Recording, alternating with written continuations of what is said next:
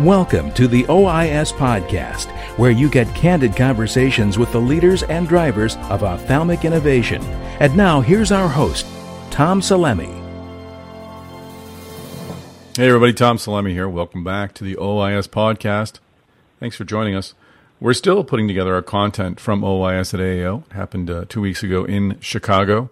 Uh, it was a great day, and we'll have uh, a ton of great content coming your way. Literally one ton. We, we've waited and uh, but we're also going to uh, send out some uh, special exclusive uh, content via the podcast, via the Eye on Innovation newsletter, uh, including today's podcast. I had the sincere pleasure and uh, honor to interview the the two principals from Allergan who we awarded the OIS Industry Tribute.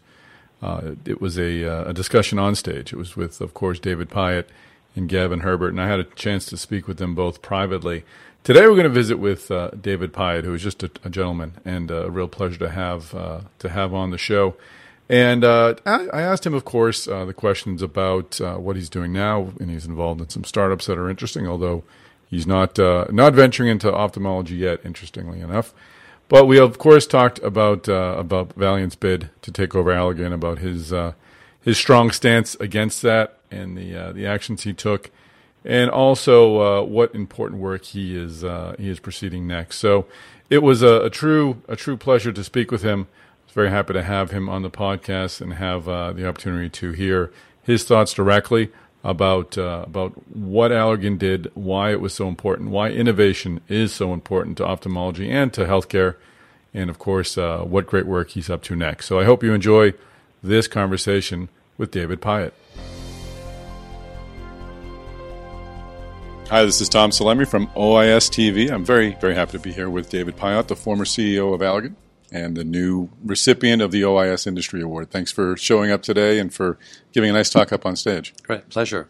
And and you've uh, we'll we'll get into the Allergan time in a, in a bit, but you've got sort of a new a new addition to your resume. You're always reinventing yourself. You're now sort of a startup CEO kind of uh, investor. Uh, could you tell us a bit about the early stage opportunities you're working in? Yeah, I mean, uh, once uh, you're no longer a full time CEO, um, the life is yours, uh, the world is your oyster. And I'm involved in companies with as few as five employees, mm-hmm. a little startup in Irvine called Bioniz uh, Therapeutics, which has nothing to do with ophthalmology, uh, all the way through to Royal Philips in Holland with uh, almost 80,000 employees and, uh, you know, now 120 years of history. I, I could see the the uh, familiarity of being with the Philips, and you and you know the train. But with the startups, this is you hadn't done a startup before. I guess Allergan would probably be your big your your smallest company that you were you're involved with, and we know what happened with that. What do you uh, find appealing about the, the startup opportunities, and, and what have you learned from, from getting involved? Yeah, well, well, first of all, um, I'm not in an executive role. Sure, um, that's something I've, uh, despite all temptations, uh, avoided. You will um, be though, right? I, I won't be a CEO never? again. Okay. No, I mean never say never, but uh, okay. I was a public company CEO for uh, 17 years. Um, I think that's probably at least four, maybe five times the average survival uh, period. and uh, now it's more about uh, trying to use some of my experience to the benefit of, in this case, the CEO in first line and her management team, and, and really nurturing something because people realize that I really love new products mm-hmm. and especially what new products can do to benefit patients. And uh, that gets me really going. And uh, people always feel that. They see, even in the big company boardrooms, they can see my eyes light up and probably my blood pressure go up in a good way because I get passionate about uh, an idea that can be brought to fruition, even if, you know, it's, you know, sometimes a pathway strewn with obstacles and sometimes short term failures that need to be fixed. Um, and once you've done this in many, many different fields, whether it's consumer goods, was where I started, mm-hmm. med device or pharmaceuticals, and industrials now as well. Um, you know, I've seen a lot of things, and you can use knowledge and instinct to a benefit. Did you get that at Allergan as well? We can talk about commitments to R and D and percentage of this and that, and that demonstrates a, a, a, love of research and development. But did you have times where you learned about some nascent project that just was emerging and really caught your fancy and you kind of followed it to maturation into the commercial market? Yeah, well, I mean, I suppose the most famous one, um, I have to lay all credit at the door of our founder, mm-hmm. who also received uh, an award yes. today, uh, Gavin Herbert. And, uh, you know, it's wonderful that he bought a little product called Oculinum, which uh, then its brand name was Botox, mm-hmm. Uh, from an ophthalmologist in Amazing. San Francisco, Alan Scott. And uh, I think I remember the number of $28 million, which seemed like a lot of money at the time for what he thought was a service product, uh, really almost doing the ophthalmic community a favor because of the first indication was uh, strabismus. Mm-hmm. And in those days, there was no such thing as orphan or orphan drug pricing for rare diseases. So started as a uh, like a, a, rare disease product, uh, very small. It was still less than $100 million when I arrived in 1998. And, and when I left, it was 2.2 billion. Unbelievable. And uh, based on what I'd read from the new company, the new Allergan, you know, headed rapidly to the $3 billion mark. With many new applications, many, many applications. Many, many different mm-hmm. non ophthalmic uh, indications. And just to make the point, as proud as we were about wrinkles, um, you know, over half of the indications aren't aesthetic, very serious therapeutic uh, benefits. But you also, in addition to the love of R and D, and maybe perhaps because of the love of R and D, you you you uh, took a very, I guess, careful look at overhead when you took Allergan over, and you made some really difficult decisions that I'm sure were tough for you and tough for some at the company. What was that process like taking that over and seeing in your mind? I think I I read that you initially wanted to trimmed by 33%, and that first year you trimmed by 22%. I mean, that, that takes some gumption to go in there and, yeah. and really dive in head first. Well, looking back, um, you know, I had some ample time in 1997 uh, because working for a Swiss or a German company, they don't let you leave so quickly. Uh, from a legal point of view, I had a, a, year's contract, a year's notice. Now, I managed to, in a polite manner, negotiate that down to a couple of months. Mm-hmm. So I had a lot of time for homework. And the first two insights uh, were lack of focus, which I can now joke is not good for an ophthalmic company. We should be very focused. Mm-hmm. And secondly, um, kind of inward looking and lots of management layers. So the first two things I did, and I reversed the order because I saw the bureaucracy part first. I changed the order. I went to really going back to Gavin Herbert's strategy of do a few things very, very well. And secondly, um, I embarked on just what you said. Um, and a lot of people, when we actually got to 22% reduction in overhead headcount, um, they thought I was doing this because I was preparing the company for sale, sure.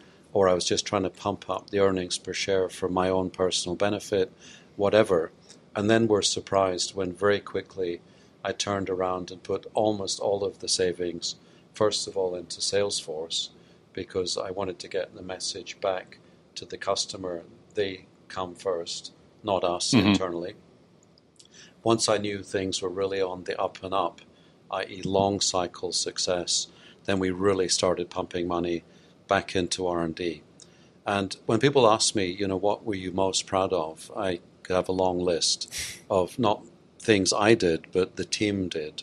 Because it's always how do you build a great team around you, not just top management, up and down and across the company.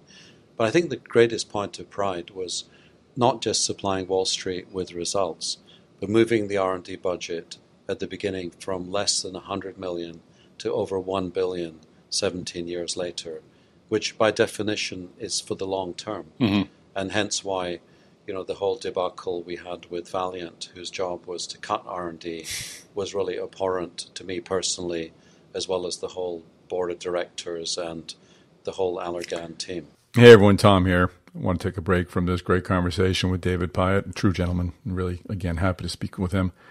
To uh, just remind you that we'll have a flood of content coming from OIS at AAO uh, coming to you shortly. If you haven't signed up for the Eye on Innovation newsletter, please just go to ois.net. You can just give us your email, and we will send out uh, send out the uh, newsletter each week. It'll contain uh, this podcast, uh, our original reporting. Well, this week we're including uh, reports from AAO that uh, I'm not sure you would have read elsewhere, and also videos from the event, including private interviews that I did with companies in our OIS TV studios on site. So I hope you uh, do sign up for the Eye on Innovation newsletter. Again, go to ois.net, just give us your email, and uh, we'll hook you right up. Now back to this conversation with David Pyott. That's that's a great segue because I did want to talk about that, and and your your point is you were obviously worked hard against that deal. Was it was it was there any part of you? I mean, it's one thing to I guess resist a deal to maintain your own independence, but this was definitely more than that. This was definitely a clash of of cultures, and and and was there any part of you that was interested in letting that deal happen, or you were hundred percent against it for the reasons you just stated? Well, first of all, you know, any public company CEO and board reports to the shareholder base. Sure. So we have to think about value. And on each occasion where Valeant, because they upped the bid three times, they were never anywhere close to the intrinsic value of the company. In fact, I can say, not based on our own analysis, that of the experts, of bankers who do that for a living every day, they were trying to steal the company. Mm-hmm. And that was an absolute no. But beyond that, how they wanted to create value was abhorrent. First of all, they wanted to cut the R&D budget by close to 90%, 90%. So they'd have taken it almost all the way back to the beginning mm. again, uh, probably 200 plus million dollars, running a revenue base of 7 billion. And secondly, tax stripping. Um, now, those are the laws of the land. We've seen other companies doing tax stripping. Mm-hmm. And in this case, uh, Valeant would have uh, reduced the tax bill by $500 million. All of those things were pretty unpalatable, unpalatable to us on the board of directors.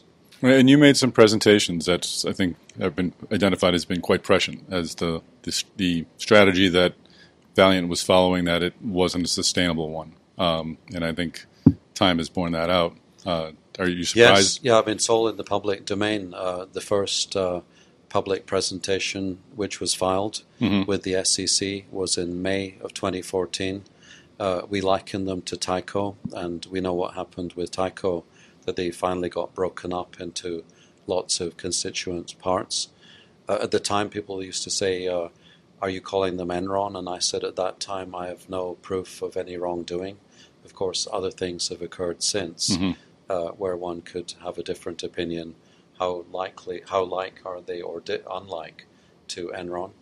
And we also pointed out exorbitant price increases, and of course that has all come full circle, you know, with uh, the Valeant CEO testifying in front of Congress uh, a couple of months uh, before his own demise of being fired as CEO. Mm-hmm.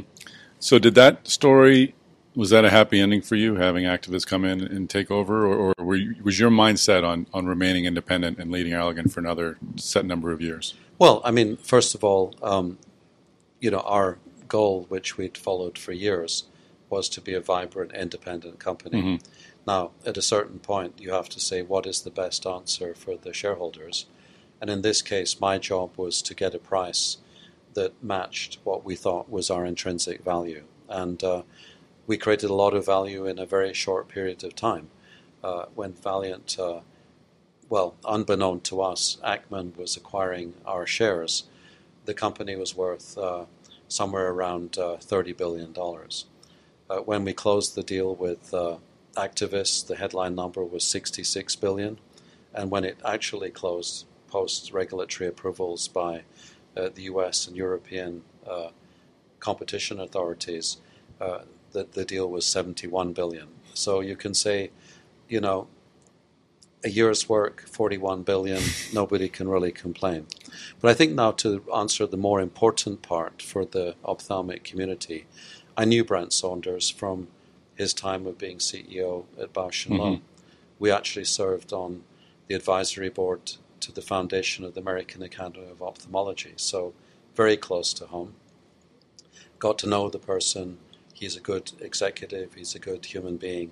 And when we really got talking about, you know, what would Allergan within the then Actavis look like, mm-hmm. um, I was comfortable that he and his team, combined with our team, would be good stewards of our assets and continue to serve for the long term the needs of ophthalmologists and their patients, our What- patients. Was the, the name change part of that negotiation, or did that come later? No, um, at some point he uh, said to me, you know, I really like the Allergan name. It stands for so much. I said, look, if you buy the company, uh, you own the brand name. You can do what you wish with it.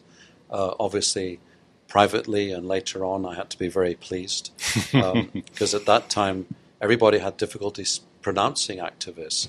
Um, in Europe, they actually call it Actavis or activis. Um, and when Brent and I went on TV, I said, Brent, would you kindly repeat exactly how you wish Actavis to be pronounced? So I got it right. And uh, later on, I could joke and say, finally, I found an activist I really liked, who liked us so much, it then became the new Allergan. Great. And finally, uh, you opened this up by talking about Bioniz, and you made a point of saying that this is a company that's not in the ophthalmology space. Yeah. You still have some loyalty to Allergan. You don't want to create something in the ophthalmology space. Is that what's what's driving you? Yeah, I mean, certainly for, uh, you know, I've been away from the old Allergan now for, um, you know, a year and a half. Um, I've been offered all sorts of things, uh, but the idea of competing with my old team didn't appeal to me. Uh, and so, really, all my work um, is in philanthropy. Even when I was CEO, I was involved in most of the ophthalmic charities. Uh, now I can dedicate more time to that. Uh, I suppose my primary role is president of the International Council Ophthalmology Foundation. Uh, I suppose I'm the fundraiser, so uh, if any of you CEOs are watching and you're profitable, I could be looking for you. um, but it's for a good cause. Um, basically, education of physicians, particularly in emerging markets, and it's called Teach the Teachers program. Then privately, um, I have a passion to uh, continue my long history now in eye care. And uh, by pure chance, my younger brother is an ophthalmologist in Scotland who also dedicated a large part of his life to charity. He was uh, 12 years in Ghana, uh, working in uh, the Palestinian hospital in Jerusalem, and then built the first eye care hospital in Cambodia, working Amazing. for CBM. So uh, luckily, um, you know, I did rather well uh, financially, uh, given what occurred at Allergan. Um, when I started, the company was worth two billion dollars. As you heard earlier in the interview, um, we closed at 71 billion, and uh, I'm going to build a hospital, at least one, somewhere in Africa, and uh, I'm collecting more and more data on how to do that and what things to avoid.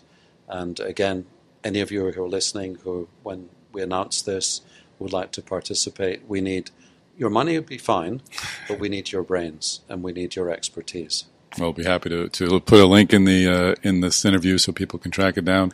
And fi- and one final thing, I think you're also uh, missing an author, right? You're you're authoring a, a book about your experience. Yes, um, the book is coming along. Um, really, it's a story about innovation, but then also um, basically what happened at the end. You know, this momentous battle for seven and a half months.